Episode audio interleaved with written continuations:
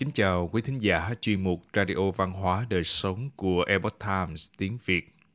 Hôm nay, chúng tôi hân hạnh gửi đến quý thính giả phần 10 trong loạt bài viết dưới tên Cảm ngộ Tây Du Ký của tác giả Hoàng Phủ Dung.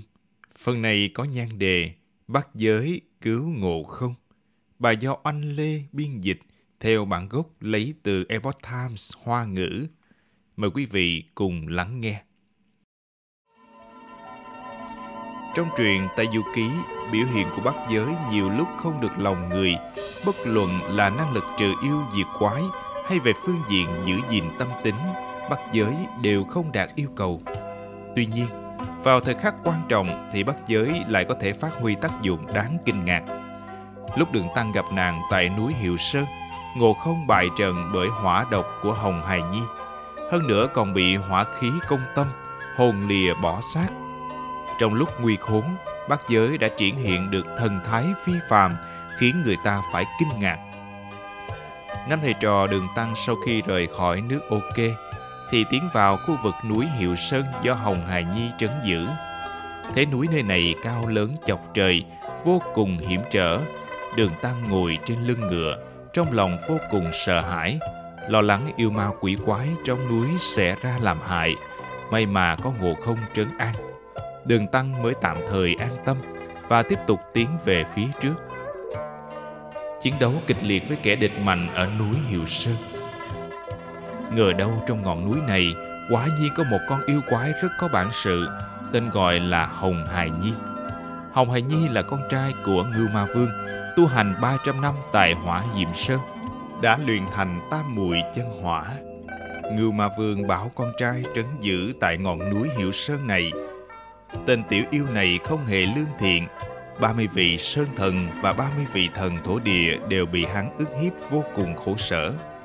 Quần áo rách rưới khiến họ không cách nào thi triển được thần lực cũng như hoàn thành trách nhiệm của mình.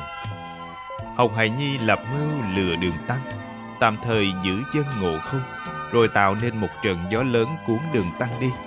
Ngộ không vì cứu đường tăng đã đại chiến với con tiểu yêu này trong tiểu thuyết mô tả rằng hai người chiến đấu đến mức khiến đất trời mù mịt, mặt trời, mặt trăng và các vì sao đều không thấy ánh sáng.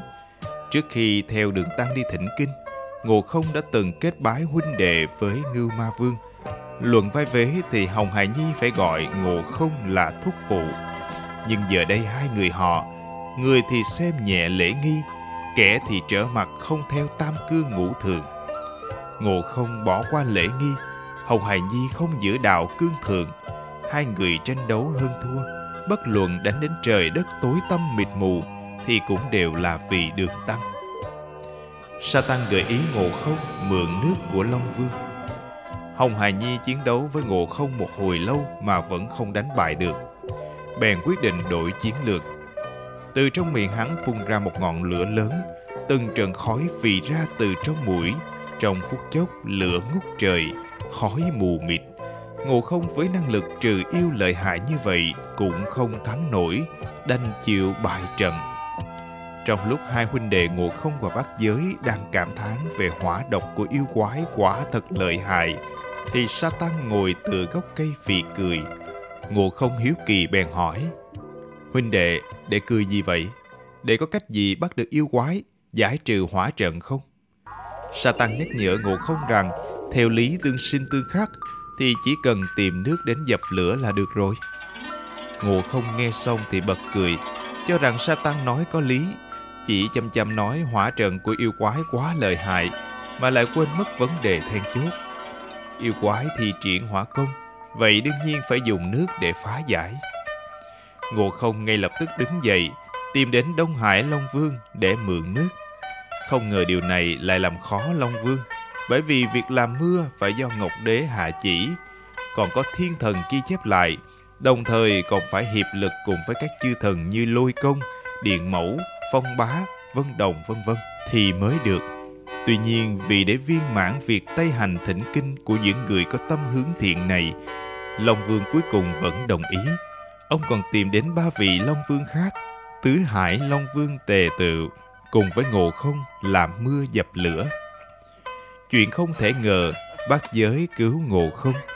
Tuy nhiên chẳng ai ngờ được rằng, Mưa của Long Vương chỉ có thể dập được lửa của nhân gian, chứ chẳng thể dập được tam mùi chân hỏa của yêu quái. Kết quả, mưa lớn trút xuống tựa như lửa thêm dầu. Mưa càng lớn, lửa cháy càng dữ dội. Ngộ không mặc dù từng ở trong lò luyện đan của Thái Thượng Lão Quân, do đó không mấy sợ lửa, nhưng lại rất sợ khói đặc. Hồng Hải Nhi phun ra một trận khói lửa, Ngộ không một lần nữa bài trận, dùng nước dập lửa, trái lại còn bị băng nước bức bách, dẫn đến hỏa khí công tâm, hồn lìa bỏ xác, nằm trên đất bất động. Bắc giới ngày thường hễ hở ra là đòi phân chia hành lý, giải tán ai về nhà nấy, nhưng biểu hiện lúc này thật khiến người ta phải kinh ngạc. Bắc giới hoàn toàn không sợ hãi, cũng không hề có chút hoảng loạn. Vào thời khắc then chốt, Bắc giới đã triển hiện uy phong của thiên bồng nguyên soái một cách rất ung dung và trầm tĩnh, cuối cùng cứu được ngộ không. Đầu tiên, Bắc giới cho dựng đứng thân thể của ngộ không lên, sau đó sửa chân cho ngộ không theo thế ngồi xếp bằng, làm cho khí thấu tam quan, chuyển minh đường, xung khai khổng khiếu, ngộ không lúc bấy giờ mới tỉnh lại. Biểu hiện của bác giới nhiều khi không được lòng người, nhưng vào thời khắc then chốt này, bác giới đã rất điềm tĩnh cứu được ngộ không. Chẳng ai ngờ được kẻ luôn bị ngộ không gọi là tên ngốc, lại có sở trường này. Sự việc bắt giới cứu ngộ không khiến mọi người liên tưởng đến nhiều điều. Công trình kiến trúc to lớn hùng vị đến đâu đi nữa thì cũng đều do các vật liệu kiến trúc nhỏ kết hợp với nhau tạo thành. Thầy trò đường tăng không ai thập toàn thập mỹ. Trên con đường thỉnh kinh xa xôi vàng dặm, họ tương trợ bổ sung cho nhau. Khi họ cùng đồng tâm hiệp lực, đến cuối cùng thì phát hiện rằng người thường ngày vốn không có gì nổi bật cũng có thể thoát thai hoán cốt, siêu phàm thoát tục.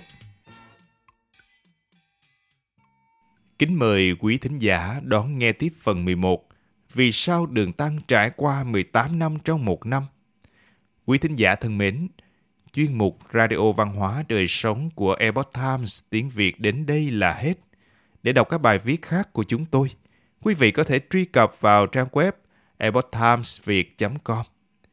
Cảm ơn quý vị đã lắng nghe, quan tâm và đăng ký kênh. Chào tạm biệt và hẹn gặp lại quý vị trong chương trình lần sau. Kính chúc mọi điều bình an và tốt lành đến quý vị cùng người thân.